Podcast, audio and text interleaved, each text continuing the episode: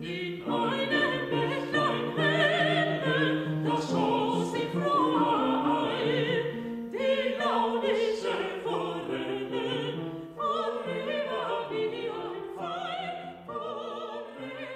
Hallo und herzlich willkommen zu Folge 2 Denkmal Schubert, eine Hörreihe des Aalener Stadtarchivs für den Podcast Schubert zum Hören. Mein Name ist Georg Wendt, als Stadtarchivar und ich möchte Ihnen in dieser Reihe die Geschichte eines Denkmals in Aalen erzählen, nämlich das Denkmal von Christian Friedrich Daniel Schubert und was uns dieses Denkmal über die Aalener und die deutsche Kulturgeschichte im 20. Jahrhundert insgesamt erzählt. In der letzten Folge habe ich Ihnen den Stürmer und Dränger Schubert selbst vorgestellt und Ihnen erzählt, welche Bedeutung dieser in Klammern Nicht-Sohn der Stadt Aalen für die Aalener im 19. Jahrhundert erstmal nicht hatte und dann wie er ab dem Ende des 19. Jahrhunderts von einzelnen Bürgern wie Wilhelm Jakob Schweiker neu entdeckt worden ist, nämlich als Vordenker der Freiheitsbewegung, aber auch der deutschen Nationalbewegung wollten ihn die Aalener nun zu seinem hundertsten Todestag 1891 mit einem Denkmal ehren. In der heutigen Folge soll nun erzählt werden, wie es zur Errichtung des Denkmals kam und was ein Prinz aus dem heutigen Kamerun damit zu schaffen hat. Also los geht's. Reisen wir zurück in den Oktober 1890, konkret am 9. Oktober. An diesem Datum nämlich schrieb ein Aalener Bürger, ein angesehener Bürger namens Wilhelm Haas Junior, den damaligen Stadtschultheiß Julius Bausch einen freundlichen Brief. Beide kannten sich aus dem Stadtrat und waren Mitglieder des Verschönerungsvereins. Ein Verein, der, wie der Name schon sagt, sich für die Verschönerung der Stadt einsetzte, zum Beispiel mit dem Anlegen von Aussichtspunkten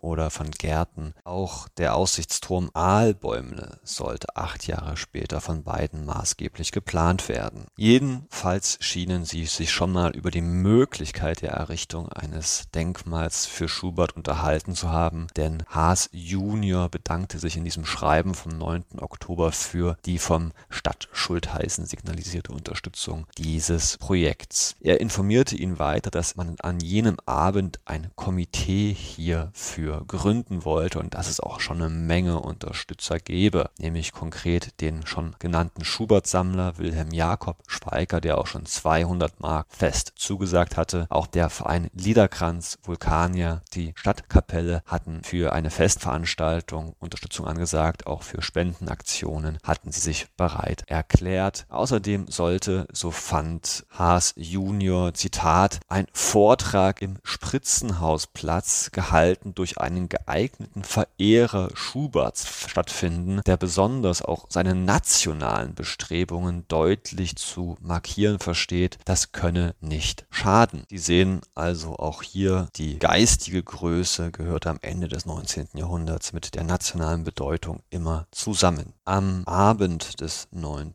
Oktobers 1890 traf sich dann dieses Komitee erstmals im Gasthaus Harmonie, ein damals sehr beliebtes und vortreffliches Gasthaus am Bahnhofsplatz, wenn Sie Richtung Bahnhof laufen, also am Busbahnhof heute, auf der rechten Seite stand das. Zu diesem Schubert-Denkmalausschuss gehörten neben Bausch, Schweiker und Haas Junior viele weitere Honorationen der Stadt, beispielsweise der Tonwarenfabrikant Stützel Sachs, der Apotheker Hugo Kloss und vor allem der Duala Prinz Rudolf Manga Bell aus dem heutigen Kamerun. Und diese Geschichte hat, wie ich finde, verdient, dass man kurz darauf eingeht. Wer war dieser kamerunische Prinz und spätere König des Duala-Volkes im Kamerun und was machte er in einem Denkmalausschuss in der ostwürttembergischen Provinz? Nun, Rudolf Douala Mangabell wurde 1873 an der Küste des heutigen Kameruns als ältester Sohn des Königs Mangan Dumba und als Enkel des King Bells geboren. King Bell hatte damals einen Schutzvertrag mit Deutschland unterzeichnet, wovon seine Familie vor allem profitierte. Die Familie waren entsprechend große Fans der Deutschen und des Deutschtums. So überrascht es nicht, dass Mangan Dumba seinen Sohn den Vornamen Rudolf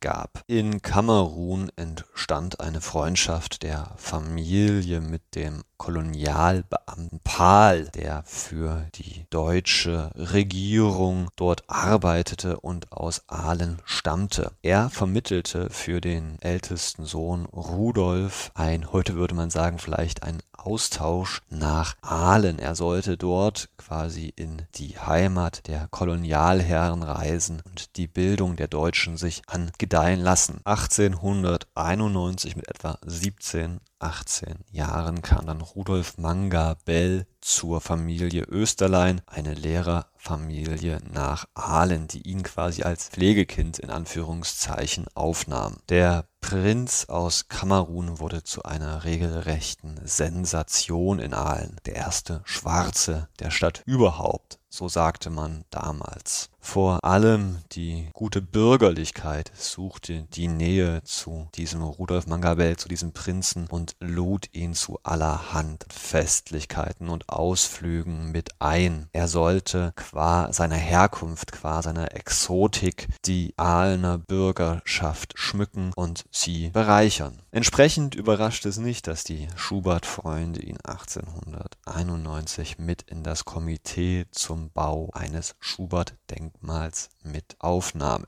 Aber auch Mangabell fühlte sich durchaus wohl mit den Ahlnern, was anhaltende Brieffreundschaften weit über seinen Aufenthalt hinaus beweisen und zeigen. Leider kann man das aber nicht zu seinem Verhältnis zu den deutschen Kolonialherren insgesamt sagen. Zurück in Kamerun verfasste er 1905 mit anderen Volksoberhäuptern des Landes einen offenen Brief an den Deutschen Reichstag, worin sie sich vor allem beschwerten über die Willkür und Terrorakte des damaligen deutschen Gouverneurs Jesko von Puttkammer. Rudolf Manga Bell verletzte es vor allem, dass dieser Gouverneur und seine Nachfolger die hohen Werte deutscher Rechtsstaatlichkeit eben in den Kolonien Kolonien nicht gelten ließen, wenn es darum ging, deutsche Wirtschaftsinteressen zu vertreten, worunter die kamerunische Bevölkerung zu leiden hatte. Im August 1914 wurde ihm dann ein vermeintlicher Hilfsgesuch zum Verhängnis, den er an die Kriegsgegner England und Frankreich gestellt haben sollte. Daraufhin ließ ihn der damalige Gouverneur ohne Prozess wegen Hochverrats zum Tode am Strang verurteilen. Er wurde am 8. August 1914 in Douala hingerichtet. Ein Justizverbrechen, was erst in den vergangenen Jahren vor allem von dem Publizisten Christian Bomarius aufgearbeitet worden ist. Seit 2018 und jetzt wird's aktuell, diskutiert man auch in Berlin, ob der Berliner Nachtigallplatz in Wedding in Zukunft nicht Mangabell-Platz heißen soll. Die Diskussion ist kompliziert, auch weil Nachtigall eine vielschichtige wichtigere Persönlichkeit ist als manch anderer Kolonisator. Dennoch bin ich der Meinung, dass es Mangabell verdient hat, in Aalen oder auch in Berlin in irgendeiner Art